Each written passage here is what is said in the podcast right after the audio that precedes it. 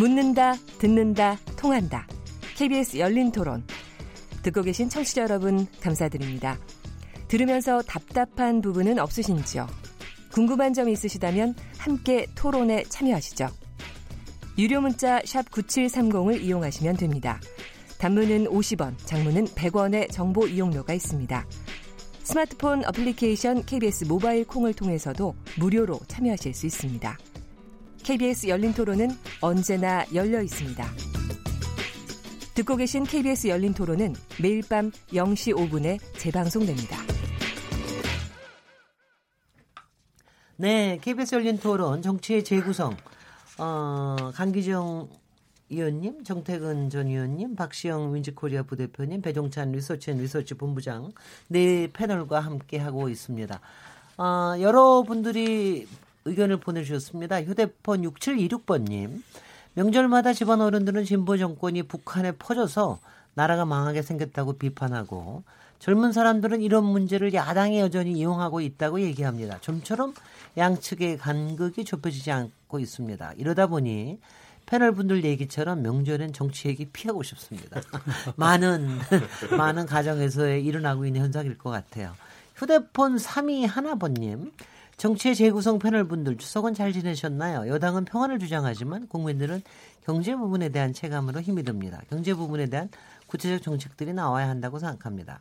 휴대폰 0634번님, 아무래도 추석 가족들이 모여서 가장 많은 토론이 이루어진 내용은 집값 문제였습니다. 집값 안정을 위해 재개발 구역을 풀어 수요를 늘어나게 하면 어떨지, 경기 지역의 공급을 늘려도 강남 지역 공급이 부족하면 집값 잡기는 어렵지 않을까 하는 얘기들이 나왔습니다. 휴대폰 1848번님, 저희 집안 추석 밥상머리 화제는 물가였습니다. 이상기후로 인한 피해로 야채값이 고공행진하고 과일값도 예년에 비해 비싸 양을 줄였습니다. 비용은 더 들었지만 가지수는 줄어들어서 자연히 물가 얘기들로 이어지더군요. 네, 계속 어, 좋은 의견 문자로 보내주시기 바랍니다. 이렇게 지금 문자 정치장 문자들에서도 알 수 있듯이 사실은 뭐 저희가 그 추석 전에도 아마 요번이 남북 정상회담 플러스 아마 부동산 집값 이게 아마 크게 가장 이슈가 떠오르지 않을까 생각은 했는데 역시 뭐 지금 집값과 물가에 대한 걱정들을 많이 하신 것 같습니다. 그러나 또 총론적으로 봐서는 이건 맞습니까? 이번에 추석 밥상 민심은 어, 야당이 완패했다. 뭐 이, 이런 얘기가 기사로 제가 봤는데 그건 맞습니까? 어떻습니까? 저는 꼭 그렇게 보지는 않고요. 네. 그거는 이번에 이제 추석이 지난 후 이번 주죠. 이번 주 주말에 조사들을 하는 기관들이 있을 텐데요. 그 결과를 좀 볼 필요 있습니다. 왜냐하면 네. 기존에 발표됐던 방송사 조사는 어, 평양 정상회담 직후에 어, 목금토 이럴 때 지난주 목금토에 일제히 조사됐던 결과이기 때문에 실제로 이제 추석 어, 밥상에서 오갔던 민심이 네. 다 반영됐다고 보기 아, 어렵거든요. 아, 그렇기 네네. 때문에 이번 주 조사 결과를 좀 봐야 할 것 같고 결국 이제 평화 이슈와 경제 이슈가 이제 논쟁이 오갔을 텐데 네. 어, 이제 그런 와중에 영향을 받는 분들이 많이 있습니다. 가족끼리 네. 이야기하다 보면 그래서 네. 이제 그 조사까지를 봐야 야당이 완패했는지 아닌지를 볼 수 있지만 어쨌든 야당한테 뭐 정부 여당에 대한 민생 경제 문제에 대해서 어, 비판 여론이 분명히 있습니다. 네. 그러나 이제 그 아까 했던 평화 이슈에 대해서 야당이 보수 야당들이 너무 이렇게 인색하게 평가를 하다 보니까 시선은 곱지 못했던 것 같아요. 네. 그러다 보니까 어 야당에 대한 그 지지도는 다 내려앉은 상태고 여당이 좀 올라갔던 추석 전까지는 밥상머리 전까지는 그런 어떤 여론이 나왔지 않나 그렇게 싶습니다. 추석 민심을 놓고서 야당이 완패를 했느냐 또는 나름 선전을 했냐 이렇게 평가를 내리기가 너무 힘든 것은 여전히 문재인 대통령의 지지율 또 평양 정상회담 직후에 매우 높게 치솟았거든요. 네. 그 남북 관계도 그렇고 경제도 그렇고 지금 야당이 비집고 들어갈 틈 자체가 없다. 야당이 주도할 이슈 자체가 없는 것이 뭐 이른바 속수무책이라고 이야기해야 될까요? 아직까지는 대통령과 집권 여당의 지지율이 또 워낙 높고 주요 이슈가 또 남북 관계고 또 경제라 하더라도 일자리 마련인데 이 부분도 지금 정부가 뭐 이 긍정적인 평가를 받든 부정적인 평가를 받든 정부가 주도하는 이슈거든요. 네. 그러다 보니까 야당이 언제 과연 견제 세력으로서 등장할 수 있을까? 내년 추석이 될까?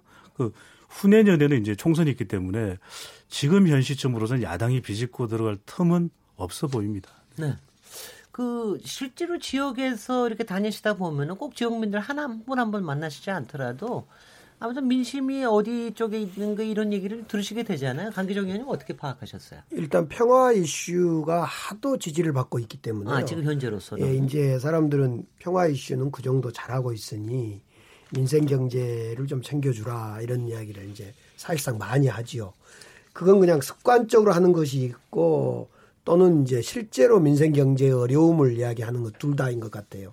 근데 일단 부동산 문제에 대해서는 9일 921이죠. 공급 대책을 김현미 장관이 발표한 이후에 어떻게 될까 하고 지금 지켜보는 입장 같아요. 부동산 바로 추석 전날이었기 때문에. 네. 네. 그런데다가 이제 부동산 문제가 두 가지인데 집이 있는 사람들은 이제 뭐 세금이 어떻게 오를까, 종부세가 어떻게 오를까 이런 좀 지켜보자는 거고 집이 없는 입장에서는 사실은 관심 갖기 싫지요. 광주에 저도 집을 갖고 있습니다만 서울 강남에 집값이 오르든 내리든 아무 관심도 갖기 싫은데 자꾸 모든 정치와 언론에서 관심을 가지라고 자꾸 했었고 괜히 그러다 보니까 이제 집값 불로소득 저 강남에 산 사람은 괜히 미워 보이고 공짜로 돈 버는 느낌 들어서 오히려 분위기만 더 안 좋아진데 그런 측면에 좀 지켜보자 한것 같고 지금 이제 다른 쟁점이 자꾸 야당의 소득주도 성장론이 문제가 있다. 이렇게 이제 정치 공세를 하고 있는 것인데 소득주도 성장론이라는 것이 지금까지 이제 최저임금만 올리다 보니까 자꾸 소득주도 성장론의 비판이 이제 공격이 가해지는데 사실은 과거 재벌 중심 경제로 가지 말자는 취지에서 소득 중심 어, 주도 소득 주도 성장론이라는 것이 의미가 있기 때문에 앞으로 이 점은 이제 일자리 고용의 문제가 과연 지난달에 8월 달에 3천 명까지 떨어졌는데 얼마나 이후에 올라갈 거냐. 또 최저임금제 최저임금 인상분은 원래는 2020년 때 만 원까지 올리겠다 이랬는데 이제 이걸 우리 민주당에서 속도 조절을 좀 하자. 그래서 임기 내에 만 원까지 올리는 거 어떠냐 이렇게 좀 조정을 하고 있기 때문에 민생 경제 문제도 연말까지 좀 국민들이 지켜봐 주고 있는 것 같아요. 그런 점에서 저는 이번 추석 민심은 조건부 합격을 주고 있는 건 아니냐. 조건부. 예. 조건부. 조건부 패스. 합격은 예. 아니고 조건부 패스? 조건부 관망. 네네. 좀, 아니, 그 굉장히 네네. 지금 사실은 부정적 인식은 굉장히 네네. 커진 네, 건데요. 정태근, 네, 정태근 의원님. 지금 먼저. 네. 얘기를 안 하고 있는 겁니다. 그 부정적으로 생각하는 사람들이 무슨 얘기냐면 지금 조금 전에 강기정 의원도 얘기했습니다만 소득주도 성장을 비판하면 무슨 재벌 위주로 가자 그런 거냐 내지는 기득권 소홀 해서 그런 거 아니냐 이것을 정책적으로 문제를 제기를 하는데 정치적으로 공세를 한단 말이에요. 지금 정부하고 여당에서. 그러면 얘기 안 해. 니들끼리 마음대로 해봐. 이게 점점 쌓이는 거예요, 기본적으로. 아니, 정책을 가지고 얘기를 하자는데, 그걸 가지고 니들은 적폐 세력이고, 기득권소 세력이고, 과거로 돌아가자는 세력이고, 이렇게 얘기를 하는데, 건전한 지식인이나 예를 들면, 그, 전문가들 이 집단에서 굳이 내가 적폐 세력이라는 욕을 먹어가면서 뭐하러 얘기하냐. 그럼 니들 한번 해볼 대로 해봐라. 그런데 실제로 나날이 나타나고 있는 것은 별다른 사정이 없음에도 불구하고 고용 지표가 계속 둔화되고 있는 게 사실이잖아요. 그러면 거기에 대해서 정부에서 뭐라고 얘기하냐면 아이 뭐 지금 뭐 구조적인 문제가 있고 뭐가 문제가 있고 그러는데 그게 해석이냐 말이에요. 그 정책을 담당하는 사람이. 그러니까 사람들이 얘기를 안 하고 있을 뿐이지 아 당신들이 참 실력이 없는 사람들이구나 이렇게 지금 얘기를 하고 있는 거예요 속으로는 그래서 이게 저는 추석 민심이 무슨 야당이 완패다 무슨 여당이 완패다 여당이 완승이다라는 게 아니고 예를 들면 남북 문제와 관련된 이슈에서는 상당히 득점을 했는지 몰라도 네. 지금 유권자들의 입장에서 보면 자신들이 지지할 대한 세력으로 꼭 자유한국당이나 바른미래당으로 생각하고 있지 않을 뿐이지 네. 지금 정부의 특히 경제 운영과 관련된 여러 가지 실책에 대해서는 굉장히 저항을 느끼고 있는 거예요. 그리고 저항이라는 것이 심리적인 저항뿐만 아니라 현실에 있어서 자신의 소득, 자신의 일자리, 자신과 둘러싼 지표 이거를 그대로 나타나고 있는 거예요. 그거를 인정 안 하는 정부가 이상한 아니. 그런데요. 요거는 방금... 저기 정태근 아니 저벽 하시겠으나 정태근 의원님 얘기를 들으면서 약간의 일반화는 좀 섞여 있다는 파, 뭐 그, 들어서 지금 이제 저는 사실 여기서 여기서 토론하는 입장에서는 맨날 반대하는 의견을 네. 맨날 듣고 있기 때문에 그래서 반대가 상당히 강력하다. 그 비판 의론도 상당히 강력하다라고 이렇게 생각을 하고 있는데 짧게 어떤 점에서 지점에서 이 고용의 문제나 음. 민생 경제가 어려워지고 있다는 표피적인 공감대는 있는 것 같아요. 어려워지고 있고 참 왜 일자리가 30만 개씩 매월 생기다가 이 정부 들어와서 5천 개, 또 지난달에 3천 개까지 밖에 안 생겼을까? 이 문제에 대한 그 원인을 찾는 것이 한쪽은 최저임금을 너무 많이 인상해서 그렇다. 아니다. 경제 구조적인 체질 개선의 과정에도 있고 또 이미 인구 구조가 바뀌고 있다. 생산 연령 인구가 많이 한 30만에서 20만으로 줄어들었다. 또 최저임금 인상으로 인한 고용 저하도 분명히 있었지만은 그것이 절대적인 건 아니다. 또 건설 건설 경기도 부진하다.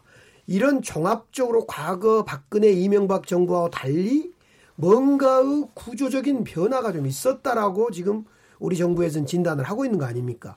이걸 연말까지 좀 더 지켜보자는 것이기 때문에 아까 정태근 의원님이 아무런 그 변화가 없었는데 경제가 나빠지고 경기가 나빠진다라고 하는 말은 아직은 조금 제가 한마디만 얘기를 할게요. 네네. 왜, 한마디 하신다면 그렇게 여러 마디 하이 정부가 얼마나 말이 안 되는 얘기를 하냐면 네. 지금 이유를 찾다 보니까는 예를 들면 인구 구조가 변화했다고 얘기를 하는데 인구 구조가 이 정부 들어서 갑자기 변해요?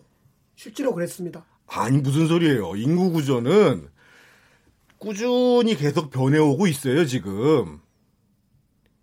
그러니까 예를 들면 그러면 과거에 있는 고용률 에 비해서 현격하게 떨어지는 것을 지금 정부에서 확실히 인구 구조가 변해서 그렇게 됐다? 그런 논리가 어떻게 가냐면 음. 그거를 청와대에 있는 사람이 얘기하니까 사람들이 야, 저 사람들 제정신이야? 네. 이렇게 얘기하는 거예요. 자, 그러니까 이제 우리 저쪽에 이제 배정찬 본부장 얘기 듣겠습니다. 네, 조금 객관적인 분석이 네. 필요할 것 같은데 문재인 대통령의 평양 정상회담으로 해서 지지율도 급상승하고 좋은 평가를 받는 건 사실인데 이 평양 정상회담 또 남북 관계 때문에 가려져 있는 것이 또 이 경제 이슈이기도 하거든요. 네. KBS 여론조사가 잘 보여주고 있는 것이 이 소득주도 성장에 대해서 어떻게 하는 것이 낫겠냐. 부분적인 수정을 해야만 한다가 네. 45%로 가장 높게 나타났습니다. 그러니까 국민들은 소득주도 성장 정책을 반대하는 것이 아니라 소득주도 성장 정책의 일부분을 변경해 보는 것이 어떻겠느냐 네네. 네. 이런 의견을 내놓고 있고요. 그리고 일자리 정책에도 불구하고 취업자 수가 늘지 않는 이유에 대해서 우리 국민들도 이렇게 판단하고 있거든요. 경기 부진이 28.1%고 최저임금의 인상도 26% 아주 네. 높은 이유이기도 합니다. 두 네. 가지 이유가 또 정부의 대응 능력 부족, 또 인구 구조의 변화. 그러니까 어느 하나의 원인으로 단정 짓는 것이 더 큰 문제라고 음. 보여지거든요. 네. 이것이 오는 다각도의 문제점을 인정해서 이것을 무조건 고수해야 되겠다가 아니라 또 연말까지 기다려야 되겠다가 아니라 다시 한 번 더 재검토를 해보면 분명히 수정해야 될 구석이 있을 네네. 겁니다. 바로 이미, 이 부분, 이미 예, 이 부분을 고쳐주는 것이 국민들에게 더 큰 신뢰를 받을 수 있는 것이죠. 이미 소득주도 성장의 큰 방향은 유지하되 속도라든가 네. 세밀한 정책은 조금 조율하겠다. 이거는 이미 좀 얘기 나왔던 것 같고. 그렇죠. 제가 좀 네. 여, 여기서 또 여쭤하지 말고 저희가 시간은 있으니 시간이 저기를 하니까는요. 그 저는 이게 이런 게 좀 항상 걱정이 됩니다. 그러니까 저희 그 그때 4월 달에 남북 정상회담 너무나 감동적으로 하고 그다음에 선거 이기고 나니까 잠시 뭐 두세 달 이렇게 풀어지면서 논쟁이 막 나고 그랬는데 지금 논쟁이 나서 여러 가지 소득 주도 성장이며 국민 성장 좀 이제 잘좀 보려고 그러는 판인데 또 이게 이제 여러 가지 남북 문제 또 북미 문제 해가지고 이게 확 또 지지율 끌어올려주면 또 여기에 취해서 또 이제 또 실질적인 경제 문제 이런 것들이 좀 뒷전으로 가지 않을까? 저는 뭐 사실 그렇지는 않을 것 같아요. 그러니까 네네. 지난 그 예를 들면 고용과 관련된 최저임금 관련된 논란에 이어서 부동산 문제가 터지면서 청와대나 정부 쪽에서 보면 경고를 확실히 받았군요. 예, 경제 민생 문제에서 기조나 운용 방식에 대한 전반적인 점검이 좀 들어간 것 같고요. 네. 그러면서 이제 음, 저희도 민심을 들어보면 공약에 너무 얽매이지 마라. 이게 네. 민심입니다. 네. 그러니까 공약을 만들 때 모든 것을 감안해서 만들지 못하거든요. 공약이더라도 현실에 안 만든 건 대폭 수정을 해야 하는 겁니다. 현실에 맞게. 이제 그런 사인들을 읽는 것 같고요. 네. 그, 그게 민심이구나.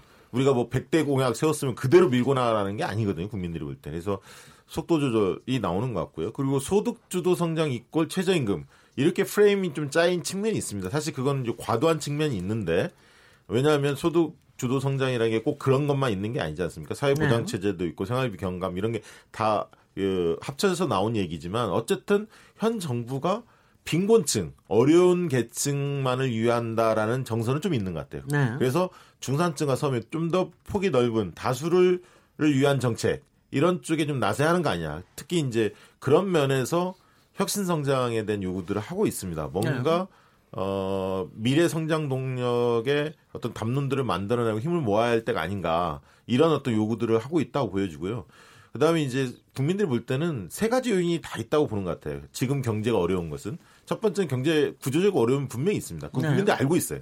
두 번째는 집권 세력 이런 문제에 대해서 능력 발휘를 제대로 못 하고 있다. 이런 따가운 질책이 분명히 있고요. 네. 세 번째는 야당이 너무 발목 잡기가 심하다. 국회에서 네. 법을 통과시켜주지 않고 있다. 이런 것들 같이 보고 있습니다. 그러나 결국은 내년 넘어가면 이제는 그런 여러 가지 문제에서 점차 어, 정권의 문제로 이제 갈 겁니다. 그럼요. 시간은. 네. 그래서 결국 몇 개월 후에는 뭔가 성과를 보여줘야 할 으흠. 문제고요. 부동산 문제에 대해서 한 말씀 드리면 저희도 조사를 해보면 부동산 문제에 대해서 이번 정부 발표 대책에 대해서 주택 보유 여부에 따라 태도가 완전히 다릅니다. 그러니까 무주택자들은 환영하고 있고요. 네.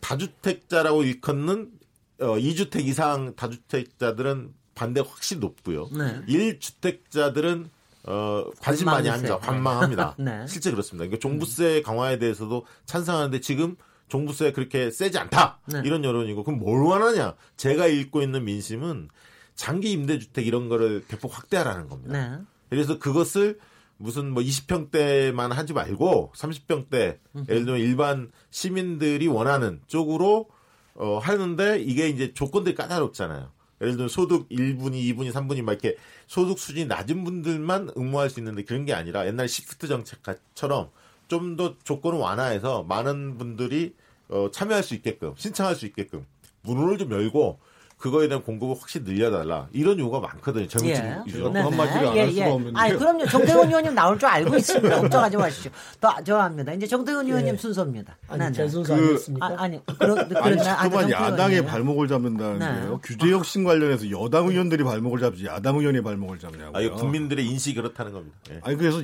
지금 여당 의원이 빨리 혁신 규제 혁신과 관련해 가지고 전향적인 생각을 해야 되는 거고 제가 이 말씀을 드리려는 게 아니고 시장에서 왜 이 정부를 안 믿냐면 이 정부의 최고의 정치 사, 령탑이라고 하는 장하선 실장이 뭐라고 얘기하냐면요. 시장은 정부를 절대로 이길 수 없다고 그래요. 전 세계에서 이렇게 얘기하는 경제학자 한 사람도 없어요. 케인즈안조차도 이 사람들이 공부했다고 하는 케인즈안조차도 시장의 오작동을 보완한다고 얘기를 하지. 기본적으로 시장 친화적이어야 되는데 대통령 정책실장이라는 사람이 뚝 한다는 소리가 시장은 정부를 이길 수 없다. 무슨 사회주의 합니까 이게? 그러니까 시장에서는 기업을 하는 사람들은 도대체 어떻게 바라봐야 되냐 이게. 앞으로도 정책이 어떻게 갈지를 알 수가 없는 거예요. 적어도 제가 말씀드리는 것은 이 정부의 정책이 다 잘못됐다는 게 아니고 시장을 존중하고 기존에 썼던 정책에 대해서 겸손하게 평가해보고 그리고 수정할 수 있는 건 빨리 수정을 해야 되는데 절대로 이런 얘기 하면 안 됩니다. 청와대 정책실장이 뭐 시장은 정부를 이길 수 없다? 이런 얘기 하는 순간 시장이 작동을 안 하게 돼 있어요, 기본적으로. 네. 한기정 의원님? 네. 네. 지난 6.13 선거 끝나고 사실은 경제로 올인하는 그 느낌을 줘야 되는데 그때 그러지 못했던 것을 반성하고 있는 청와대 아닙니까? 그런 점에서 이번 이제 남북 한반도 문제 때문에 지금 평화의 이슈로 가지고 국민들이 많이 지지를 보내주고 있기 때문에 그런 만큼 이 경제 문제, 민생 경제 문제를 절대 놓치지 않아야 된다고 생각합니다. 그래서 그동안에 장하성, 김동연 두 사람으로 대별되는 경제 투탑이 갈등을 했다. 이것도 김동연으로 딱 조정된 거 아닙니까? 김동연 부총리로. 그 다음에 또 최저임, 소위 소득주도 성장론의 전부인 것처럼 이야기한 최저임금제 또 속도 조절을 좀 하고 있고 또 앞서 또 정태훈 의원님이 여당이 발목 잡고 있다는 규제 개혁 문제도 혁신 성장을 위해서 꼭 필요한 규제는 풀자 이래서 지금 그 방향으로 가고 싶고 그런 점에서 지금의 이름까지도 소득주도 성장론이 그렇게 부담스러우면 포용 성장, 포용 경제로 가자, 뭐 포용 성장으로 하자 이렇게까지 이제 이름을 뭐 좀 고쳐나가고 있는데 지금 이 시점에서 그러니까 야당에서는 출산 주도 성장이다, 국민 성장론이다 이런 거 말고 제대로 포용 경제 또는 성장, 그다음에 소득 주도 성장이 뜻하는 그 함이 과거 재벌 경제로 가지 말자. 낙수 경제로 가지 말자. 이거에 대한 동의 여부를 좀 가지고 어, 토론을 하고 그랬으면 좋겠다 싶어요. 그런 네. 점에서 청와대나 우리 민주당은 이 정부는 지난 6.13 선거 이후에 잠깐 놓쳤던 민생 경제 문제를 이번엔 절대 놓칠 수 없고 그렇지 네. 않아야 된다. 네, 네, 네. 네. 그건 각오가 필요할 네. 것 같습니다. 여기서 잠깐 그래서 이제 이런 점에서 국회가 해야 될 일도 많고 아 그런데 또 국회 특히 또 하필이면 기재위 위원인 신배철 위원 해서 이게 갑자기 그냥 또 또 하나 이게 걸림돌이 걸림돌입니까? 아니면 어떤 간에 편집 풍파가 또 일어났습니까? 이게 사안이 어떻게 된 사안입니까? 박시영 부대표님 혹시 설명 좀 해주실래요? 네, 이뭐 예를 들면 그 자료를 찾아보면 이제 그 국회의원 그 심재철 의원의 보좌진이 이제 그 재정 분석 시스템의 그 비인가 행정 정보를 좀 유출했다. 이런 저 혐의를 받고 있어요. 그런데 네. 이제 쌍방 지금 막 고발 고소하고 있습니다 검찰에. 기재부가 심재철 의원 보좌관을 네, 고발을 했죠. 예, 기재부가. 네. 그래서 이제 190회에 대해서 자료 유출을 했고 수만 건을 무단 열람했다. 이런 어떤 혐의를 받고 있는데요. 그래서 이제 압수수색을 하다 보니까 검찰이 국회의원 수석천에 했죠. 예, 하다 네. 보니까 이제 더 격화됐죠. 근데 이제 재밌는 건 이종걸 의원이 이 부분에 대해 이렇게 묘사를 했습니다. 네. 이 사안에 대해서 어, 다른 방문이 열려 있다고 빈짓 털이하듯 자료를 절취해 놓고 야당을 탄압한다. 이렇게 묘사를 했어요. 그러면서 이런 어떤 문제점이 발견됐다면 즉각 신고해서 처리해야 할 문제지 중진 의원이 이래서 되겠느냐라고 네. 이제 꾸짖었는데 또 심재철 의원의 경우에는 정부가 허술하게 보안 운영을 하지 않았느냐. 네. 그래놓고 이렇게 저, 저 검찰 이 수색까지 압수수색까지 하는 거는 탄압이다 이렇게 좀 맞서고 있습니다. 그래서 어쨌든 자세한 과정은 검찰 수사 과정을 통해서 밝혀질 것으로 보여집니다만 어쨌든 국정감사를 이제 앞두고 있어서 더 이게 뜨거운 감자로 떠오를 것 같습니다. 글쎄, 이게 왜 문제가 심각히 되냐면요. 네, 정태근 의원요. 똑같은 행태를 하기 때문에 그렇습니다. 이 정부가 박근혜 청와대 문건을 사실은 그거는 발견했으면 공개할 문제가 아니라 일단 청와대 기록물 관리실로 옮겼어야 되는 문제입니다. 근데 그때 똑같이 다 공개했잖아요. 그러면 야당에서 내가 불법적으로 해킹을 한 것도 아니고 들어가서 키를 눌렀더니만 쫙 내렸다. 근데 보겠다. 그러니까 이 사람들은 똑같은 논리로 도대체 내가 뭐가 문제냐? 다만 다만 이제 그거를 그 열람을 하고 출력을 한 거에 대해서 빨리 반환을 안 한 거는 문제가 되겠죠. 네, 근데 고의적으로 해킹하려는 것도 아니고 자료를 접근하다 보니까 자료가 쭉 나왔단 말이에요. 그래서 아마 제가 보기에는 자유한국당에서 아마 똑같은 논리로 나올 거예요. 청와대가 이전에 이 문재인 정부가 박근혜 청와대 문건을 폭로했던 거하고 우리 거하고도 이제 뭐가 차이가 있냐? 이렇게 네. 나올 거예요, 아마. 그건 네. 근데 근데 제가 한 가지만 확인해 봐요. 아까 그 백스페이스를 누르니까 어떤 자료가 열렸다는 걸 그걸 190회를 했어요. 예, 190회 한 것으로 그게 나옵니다. 아, 네. 네 알겠습니다. 그러니까 이제 알고 아니, 계속 행위를 한 거죠. 네. 아니 그러니까 이게 한번 누르니까 명령을 명령을 쭉 나올 거 아니겠어요? 쫙 나올 거야. 아니 그러니까 네. 다음에도 들어와서 또 그렇게 해, 보고 아니 그 다음에 또 논란이 네. 된게 네. 청와대가 이상한데 한방병원에서 뭘 썼다 이상하게 네. 해외 나가서 뭐 그런 거를 폭로를 했습니다. 의원 네. 측에서 그, 그거에 대해서 청와대 쪽에서는 해외에서 호텔에서 이용한 내용인데 이게 네. 국내 코드로 잘못 읽혀져서 네. 카드사가 잘못했다. 그래서 또 반박을 했죠. 네. 그래서 그 문제도 좀 도마에 올랐죠. 네, 예, 네, 네. 강기정 의원님. 저도 이 실체는 잘 모르겠는데요. 조금 전에 이제 정태근 의원이 비교하는 비유법은 옳지 않는 것 같아요. 안 맞는 것 같아요. 옳지 않은 게 아니라. 문재인 정부 우리 청와대에서 캐비넷 안에 들어있는 문건을 이렇게 그 자료실로 가지 않고 공개하는 것은 이건 불법이 없는 겁니다. 원래 그 청와대 그 소유하고 있는 문, 건이고 파일이기 때문에 근데 이 경우에는 심재철 의원이 지금 기획재정부의 재정 분석 시스템에 본의 아니게 들어가다 하더라도 들어가서 가져온 문건이기 때문에 그건 불법이다라고 이제 그때는 몰랐더라도 사후적으로는 불법이 인지된 거 확인된 거기 때문에 네. 이건 반환하거나 이래야 할 문제다. 그래서 지금 쟁점은 이제 어떻게 해서 그 재정 분석 시스템에 문이 열렸는가 그 들어갈 수 있, 접근할 수 있었는가의 쟁점도 있지만은 이 문건의 주인은 기획재정부니까 돌려주라 라고 해서 돌려줘야 되는데 돌려주지 않고 계속 거기에 나오는 정보를 가지고 어 언론 어, 플레이를 네. 하고 언론에 흘리고 마치 청와대가 업무 추진비 업무 추진비를 이상한 곳에 쓰는 그 쓰는 것처럼 이렇게 막 보도 자료를 내고 이래서 문제 아닌가 싶어요. 네. 근데 심재철 위원 측도 아주 굉장히 세게 나오는데 심재철 위원 측은 사실 정치적으로는 굉장히 이런 게 혹이죠.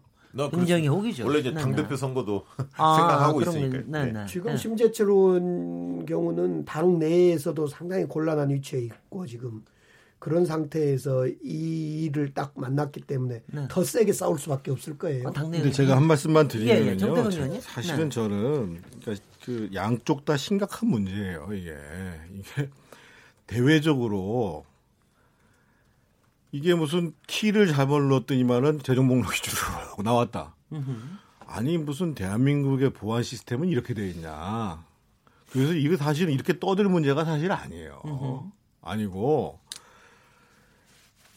이 기획재정부에서도 마찬가지고 심재철 의원실에서도 마찬가지고 그러면 예를 들면 정말 그거는 정부에서 최고로 문서를 책임져야 될 사람들하고 심재철 의원하고 얘기를 해서 이게 공개되는 것도 바람직하지 않고 우리가 시스템상을 빨리 보완할 거고 그리고 실제로 열람한 자료와 관련해서 그럼 열람한 형태로 해서 빨리 좀 돌려주라 이렇게 정치적으로 풀 문제지 결국 이제 법정까지 갔단 말이에요. 네. 법정까지 가면 나중에 이제 우리 검찰에서 만약에 쭉 조사하다가 도대체 이 결함은 어떻게 생긴 거냐?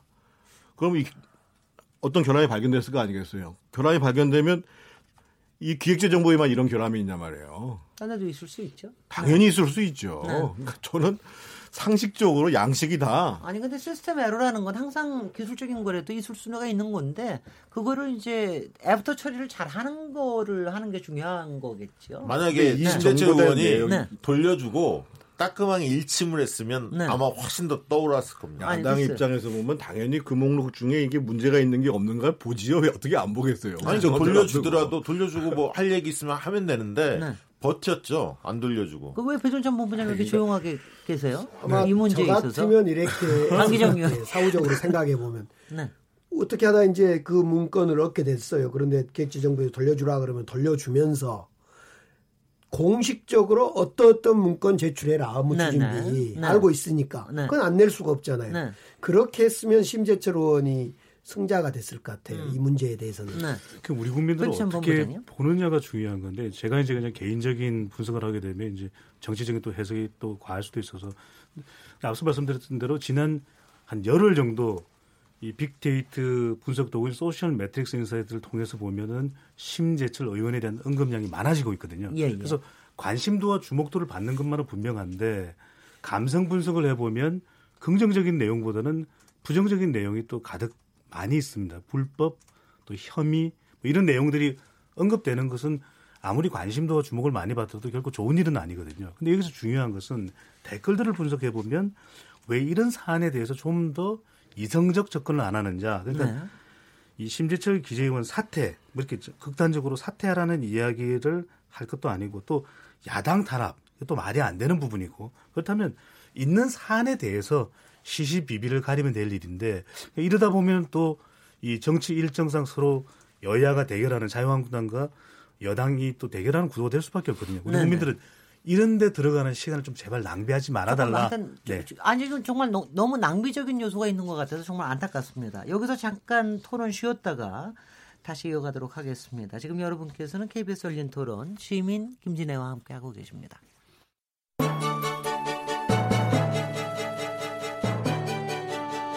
라디오 토론이 진짜입니다. 묻는다, 듣는다, 통한다.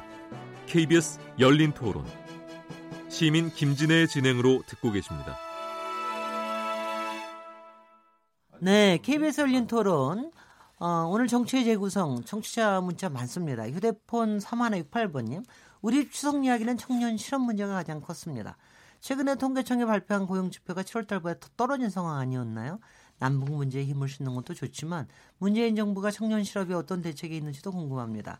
이제 여당이 주장하는 구조적 요인이라는 이유는 통하지 않습니다. 콩으로 김미숙 아이디님 저희 집 명절 주제는 경제였습니다. 올해 수출도 흑자고 경제도 작년에 비해 그렇게 나쁘지도 않은데 언론에서 자꾸만 경제가 안 좋다고 하니 사람들이 불안 심리에서 지갑을 안 열어서 경제가 더 안 돌아간다는 얘기였어요. 언론의 역할도 중요하다고 생각합니다.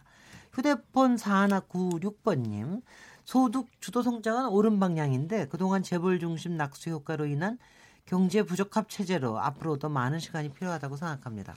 부동산 정책은 아직도 미미한 것 같고요. 조금 더 지켜봐야 할 것 같습니다. 휴대폰 4750번님. 지지율을 위한 정치보다는 국민들의 양극화 해소와 공평과 정의 사회로 가는 정책들이 더욱, 더욱 절실하다고 봅니다. 예, 감사드립니다. 오늘 강기정 의원님, 정태근 의원님, 박시영 부대표님, 배종찬 본부장님과 정치의 재구성 코너하고 있는데요. 마지막 3부에서는 우리 이 올드보이 시대 한 달. 네. 여러분들이 어떻게 평가하고 계시는지, 그 다음에 또 새로운 올드보이들이 또 등장하실 것인지, 이 부분에 대해서 좀 얘기를 해보겠습니다. 이해찬 대표, 정동용 대표, 어, 손학규 대표, 그리고 또 김병준 비대위원장까지 지금 이제 한 달 조금 넘어 됐는데, 지난 한 달 어떻게 평가하십니까? 여기 이거에 대한 여론조사는 좀 있나요? 직접적인 여론조사는 없는데요. 네, 네. 이해찬 대표는 또 여당 대표이기 때문에 대통령 지지율이 당 지지율에 미치는 영향도 매우 크고, 네. 근데 민주평화당 또 어, 바른미래당이죠 손학규 대표 또 김병준 비대위원장도 있는데 야당의 지지율이 별로 큰 변화가 없습니다. 그러니까 네. 올드보이 효과가 등장하던 시점에는 반짝하는 지지율 상승이 있었는데 그 이후에 추가적으로 주목받는 부분이 잘 없거든요. 물론 이제 대통령의 평양 정상회담이 워낙 주목받았기 때문에 비집고 들어갈 틈이 없었기도 했겠는데, 그러니까 대체적으로 보는 평가는 관록, 안정감은 분명히 있는데 네. 지금 지지율이 낮은 야당에 기대하고 있는 것은 변화거든요. 네. 그럼 그건 충격적인 변화가 있어야 되는데 그런 변화를 끌어내지 못하고 있기 때문에 이 지지율이 동반 상승하고 이 당 대표의 올드보이 이미지와 함께 네. 동반 상승하는 모습은 보이지 않고 있다는 거죠. 그러니까 지지율의 변화를 보이려면 당 대표의 이 혁신적 변화의 모습이 있어야 되는데 아직까지는 그렇게까지는 인상을 주고 있지는 못하는 것으로 보여집니다. 이게 이제 보통 여당 야당 대표의 직무 수행 평가를 간헐적으로 합니다. 근데 요즘에 이제 한 적은 없는 것 같고요. 여론조사 결과 보면 연말쯤에 아마 실시될 가능성이 있죠. 그렇겠죠. 그래서 왜냐하면 지금 그 당 대표 들어선 이제 다들 얼마 안 됐기 때문에 연말쯤 네. 되면 각 당의 대표로서 어 일을 잘하고 있느냐 못하고 있느냐 이런 어떤 평가들을 합니다. 네. 근데 이제 정당 지지도로 좀 수렴되는 경향은 있죠. 그러니까 지금 뭐 바른미래당의 손학규 당대표 같은 경우도 바른미래당 지지도가 안 좋기 때문에 좋게 네. 나올 일 만무할 것 같고요.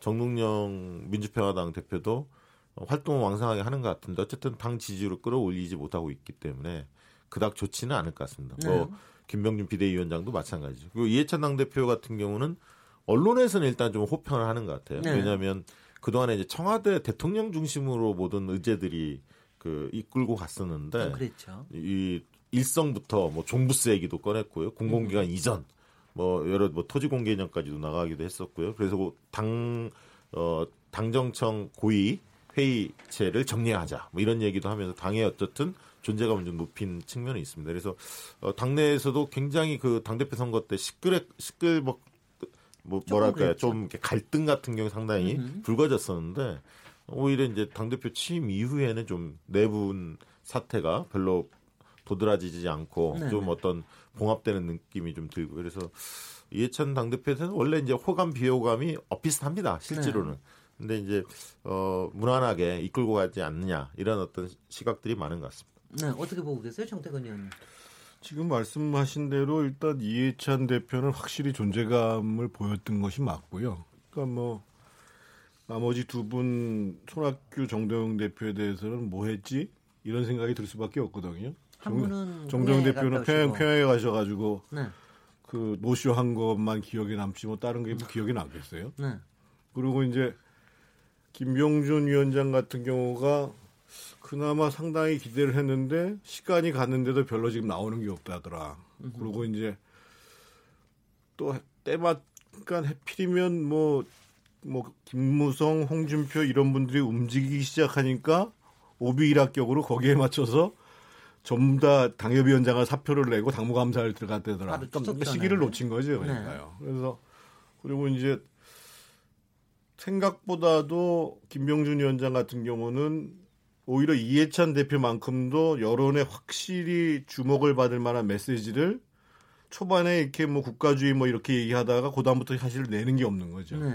그러다 보니까 아, 올드보이 뭐 상당히 좀 내공이 있는 줄 알았더니만 별거 없네. 이렇게 네. 되면서 사람들의 관심에서 점점 멀어지기 시작해 버린 거예요, 이게 지금. 그래서 결국은 그 실제로 이해찬 대표 같은 경우는 집권당의 대표로서 이전과는 다르게 이제 존재감을 드러내면서 정부와 그 청와대가 이제 문, 미처 그 하지 못하는 점들을 보완해 내면서 어 역할을 하시면 아마 이제 상당히 이제 당내에 장악력들이 좀 높아져 나갈 것이고 네.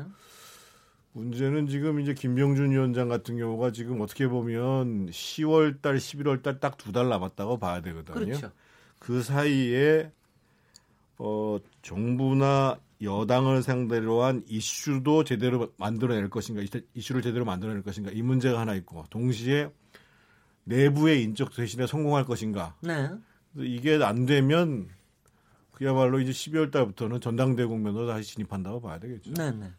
벌써 전당대 그, 그 다음 논의로 가시겠습니까? 전당대 논의가 벌써 부상이 되면서 또 다른 올드보이들이 굉장히 좀 움직이고 있는 것 같은데 네. 그 움직임들을 어떻게 보고 계십니까? 뭐 강기정이 지금 사실은 이제 오늘 여러 가지 언론 보도에 보면 황교안 의원을 당 대표에 나와주라 이런 그 요청을 몇 의원들이 식사를 하면서 했다 그런데 답을 아직 안 했다. 황교안 전 총리. 황교안 전 총리. 예, 황교안 전 총리는 이제 대선에는 나가고 싶은데 당내 당 대표 선거에 나가서 이전 투구하고 싶진 않다 이런 분위기인 것 같아요. 네, 워딩을 그렇게 나왔더라고요. 네, 그다음에 이제 홍준표 그 전 대표야 지금 여차하면 이 전쟁을 한 판 해 하면서 뛰어들 준비를 하고 있는데 누가 나오라는 사람은 없고 그래서 지금 참 외로운 외로운 네. 사람이 되어 있는 것 네. 같습니다. 결국 김병준 비대위원장이 연말까지 이제 당내 혁신도 하고 특히 혁신을 하는데 지금 당협위원장을 평가해서 어, 여성과 청년들을 좋은 지역에 우선 그 저 임명을 하겠다 이런 생각을 갖고 있는 것 같은데 이거 제대로 될지 우선 관통이 돼야 되겠고요. 또 하나는 이제 결국 보수의 기치를 제대로 들을 수 있는 건지 정책과 노선에서 현재까지는 근데 뭐 국가주의 잠깐 나왔다가 사라지고 국민성장 잠깐 또 국민성장 잠깐 나왔다 사라지고 여전히 한반도 평화의 문제는 전혀 그 지금 접근을 못 하고 있고 어디에서 정말 그 보수의 기치를 들을 수 있을 건지 이렇게 되면 보수의 기치도 자기의 정체성도 찾지 못하고 또 물갈이도 실패를 하게 되면 만약 실패를 한다면 어 결국은 자유한국당은 다시 한번 표류하게 될 것 같아요. 그런 점에 저는 이번 손학규, 정동영, 이해찬 이 세 분의 올드보이, 뭐 올드보이든 뭐 이, 이분들이 이번 비준안과 평양 가는 문제를 기점으로 해서 남북 문제에 대해서는 딱 결단을 내렸어야 되는데 그것이 1차 그 올드보이들의 어떤 타협과 대화의 정치, 정치의 부활이었는데 그걸 못한 걸 보면 앞으로 잘 안 될 것 같아요. 안 된 이유가 우선은 이제 정동영 대표는 이 교섭단체를 만들어야지 힘을 쓸 건데 교섭단체를 못 만들고 있어요. 네. 그러다 보니까 호남에 기반한 그 작은 지지율 가지고 음흠. 움직일 뭐가 없는 거죠. 네. 그다음에 이제 저 손학규 대표는 지금 당내 두 개파를 통합시킨 것도 못할 뿐만 아니라 그런 당내 지지율도 낮고 네. 그런데다가 제가 볼 때는 손학규 대표가 자꾸 이제 틈만 남은 김병준 비대위원장 체제 이쪽하고 어떻게 좀 어, 썸을 좀 타볼까 이런 것 같아서 이도저도 안 되고 있는 것 같고. 네. 그래서 이제 결국은 이해찬 당대표의 리더십이 좀 발휘되어서 음흠. 결국은 그 대타협과 대통합 뭐 연대가 좀 잘 이루어져야 될 것 같습니다. 네, 배준찬 본부장님. 네. 네, 여론의 시각에서 보면은 결국 김병준 비대위원장이 이 초점을 잘 맞추지 못한 것 아니냐 이렇게 분석을 해보는데 그런 이유는 지지율을 김병준 비대위원장 체제에서 올리게 되면은 네. 본인이 주도할 수 있는 영향력을 가지게 되는 것이거든요. 네. 결국 영향력을 가지게 되는 것은 세 가지로 가능한 일인데 이 철학, 필러스피, 피입니다. 또 이 사람을 혁신한다라고 하는 것이 또 중요한 과제 아닙니까? 피플, 피가 될수 네. 있고 마지막으로 이제 팔러스, 정책이 될 수 있는데 국민 성장이나 국가주의는 이 철학과 관련이 되거든요. 근데 네. 지금 현재 보수가 와해된 상태에서 철학을 만들기가 쉽지 않습니다. 그렇다면 김병준 비대위원장이 가지고 있는 장점은 정책 실장을 경험 경력이 있지 않습니까? 그러면 정책을 가지고서 뭔가 스마트하면서도 설득력 있는 것을 가지고서 이 지지층들에게 호소할 수 있는 부분이거든요. 그렇다면 이 팔러시 정책 가지고 지지율을 올리고 영향력을 가져갈 수 있어야 하는데 그렇지 못했다는 것이고요. 으흠. 추가적으로 올드보이가 가능할 거냐. 아까 말씀하셨던 대로 영화 올드보이가 개봉했던 것이 이 노무현 대통령의 임기 1년 차였던 2003년입니다. 이 영, 예, 네. 이 영화에서 보면 어. 이 영화에서 가장 이 올드보이의 충격적인 장면이 배우 최민식이 오대수 역할로 나오는데 이 산낙지를 먹는 장면입니다. 그러니까 예. 뭔가 충격을 줄 수 있을 때 관객도 반응을 하는 것이거든요. 그렇다면 탄광에 이, 다시 가셔야 되나 어떻게 하셔야 되나 네, 그러면은 이 올드보이라는 것도 이 지지율에 있어서 개인 영향력도 있어야 되고요. 네. 당내 영향력도 있어야 되고 국민 영향력도 있어야 되는데 지금은 올드보이가 이 세 가지를 다 못 갖추고 있다. 예, 예. 하나 말씀드리고 싶은 게 이제 네. 김병준 위원장에 대해서 먼저 좀 말씀드리고 싶은데 그러니까 협조할 거 협조하고 정부 당국에 음흠. 비판할 거 비판하고 이게 이제 균형감이 좀 있어야 하거든요. 근데 새롭다는 느낌을 못 줬어요. 네. 똑같네 이전 대표들하고 이 점이 제일 어, 아프게 다가서는 대목일 겁니다. 예를 들면 평화 이슈나 지역 균형 발전 이런 부분에 있어서는 김병준 위원장이 조금 전향적으로 입장을 냈어야 하는데 네. 어, 그런 부분에 대해서 소극적이었고 또 이전 대표들하고 크게 다르지 않았거든 스탠스가. 음. 그러니까 뭐, 뭐 저쪽 참여정부 출신인데 크게 다르지 않구나라는 네. 느낌을 줬고요. 제가 이전에 한 두 달 전부터 늘 얘기했던 게 추석 민심이 중요할 거다. 추석 때 어, 자유한국당이 지지율이 어떠냐에 따라서 원심력이 커질 수 있다. 근데 지지율을 지키기는커녕 더 떨어졌단 말이에요. 네. 때문에 지금 아까 했던 황교안, 홍준표, 김무성 이런 분들이 이제 전당대 국면으로 접어들게 돼 있습니다. 예. 원심력이 커질 수밖에 없거든요. 네. 그런 상황이기 때문에 거의 수명을 다한 게 아닌가. 김병준 위원장. 물론 음. 이제 당무감사를 통해서 뭔가 어, 새로운 뭐 인물들을 교체한다. 이게 이제 마지막 남은 카드이겠지만 좀 제가 볼 때는 좀 준비 안 된 느낌들을 많이 줘요. 그래서 혹시 전당대회가 빨라질 가능성 가능성 배제할 수 없는데 실제로 연내는 쉽지는 않거든요. 음, 음, 네. 왜냐하면 정기국회가 있기 때문에 쉽지는 음. 않습니다. 그래서 결국은 뭐 2월 달 정도 예상이 되는데 어쨌든 어 김병준 위원장에 대해서 이제 비판하는 그런 여론이 당내에 상당히 비등할 가능성이 있습니다. 지지도가 더 떨어졌기 때문에 네네. 두 번째 이제 손학규 대표에 관련해서는 어쨌든 이분이 이제 평화담론에 있어서 상당히 저 진보적인 입장을 원래 띄었었는데 이번에 네. 굉장히 이제 소극적이었단 말이죠.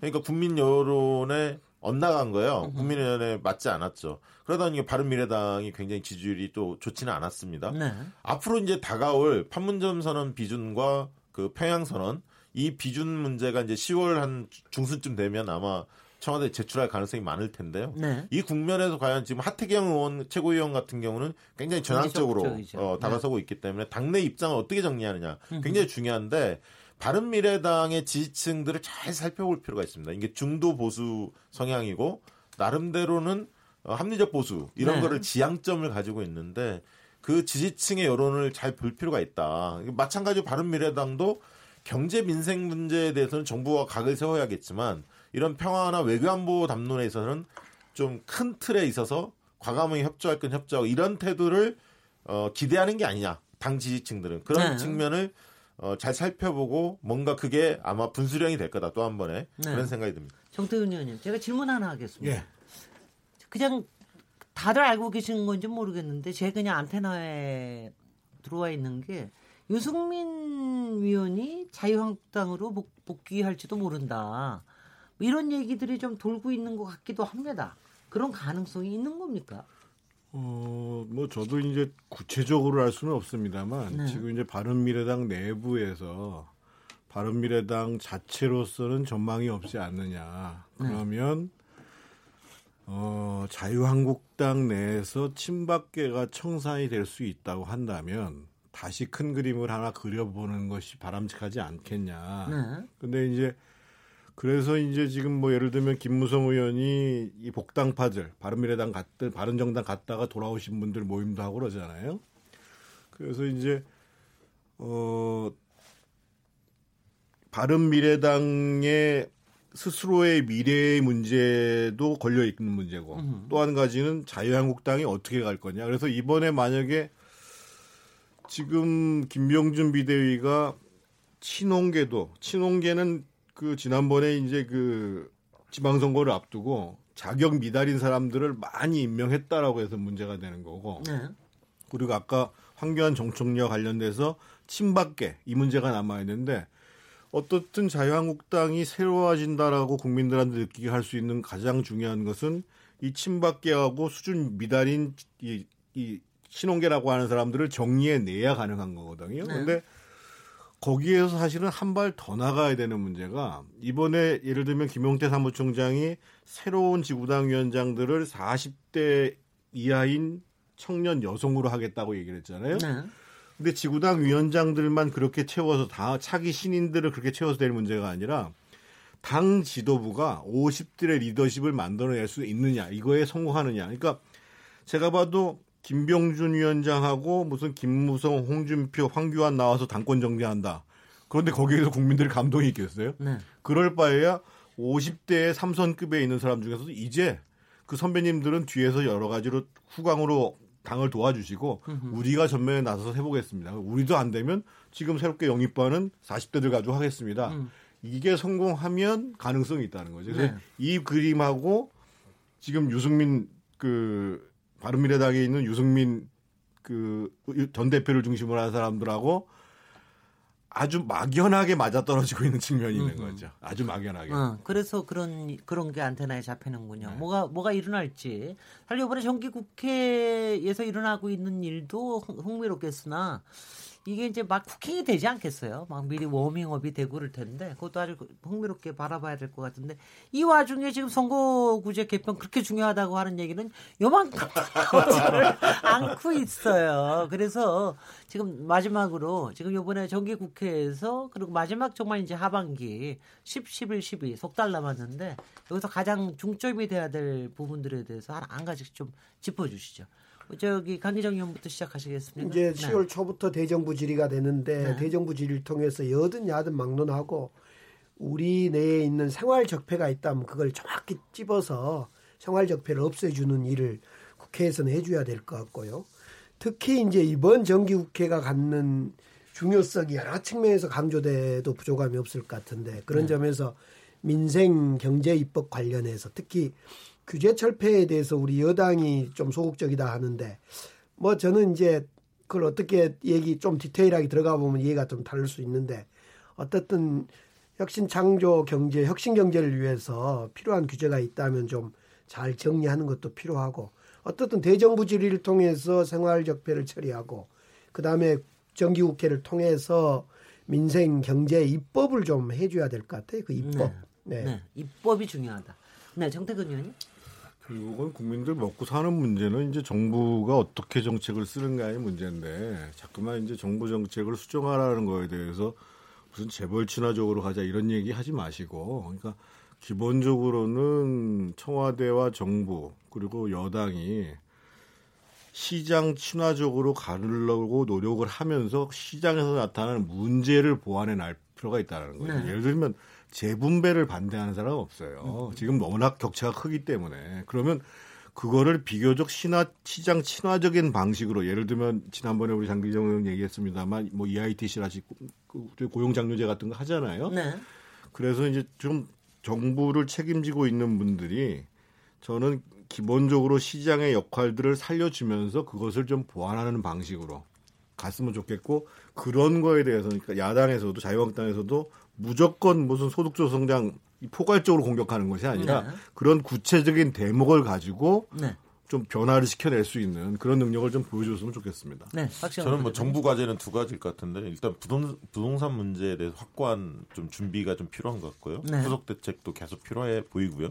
두 번째는 이제 성장 동력과 관련해서 저는 문화 콘텐츠 산업을 좀 키웠으면 좋겠어요. 네. 한류가 계속 이어지고 있고 어 이제 한반도가 평화의 상징, 세계 평화의 상징으로 어 사람들한테 전 세계인한테 주목을 받고 있고 또 문재인이라는 브랜드가 형성됐습니다. 그래서 어, 문화 콘텐츠 산업을 좀 적극적으로 오히려 하는 게 어, 관광객들도 유치할 수도 있고요. 네. 그다음에 한류, 한류에 대해서 좀 더 나아가서 네. 어, 10만 청년 회에 무슨 봉사당 이런 형태로 해서 한글 교실 뭐 이런 것도 열고 네. 좀 그랬으면 좋겠고요. 네. 야당한테 한마디는 그 판문점 선언하고 평양 선언 관련해서 국회 비준을 좀 큰 틀에서 동의해 주는 게 필요하지 않나 그런 생각이 네, 듭니다. 네, 본부장님. 네. 네, 국민들이 뭐 내용도 내용이 중요하겠지만은 10월 11월 되면 머릿속에는 가득 차는 것이 국회에서의 고성, 막말, 사태질이었거든요. 네. 20대 국회만큼은 좀 토론다운 토론을 하는 이 국회의 좀 품격을 꼭 보여주셨으면 하는 바람 가득합니다. 네. 우리 그런 바람은 다 가득합니다. 예, 이제 추석은 끝났습니다. 찬바람은 불어옵니다.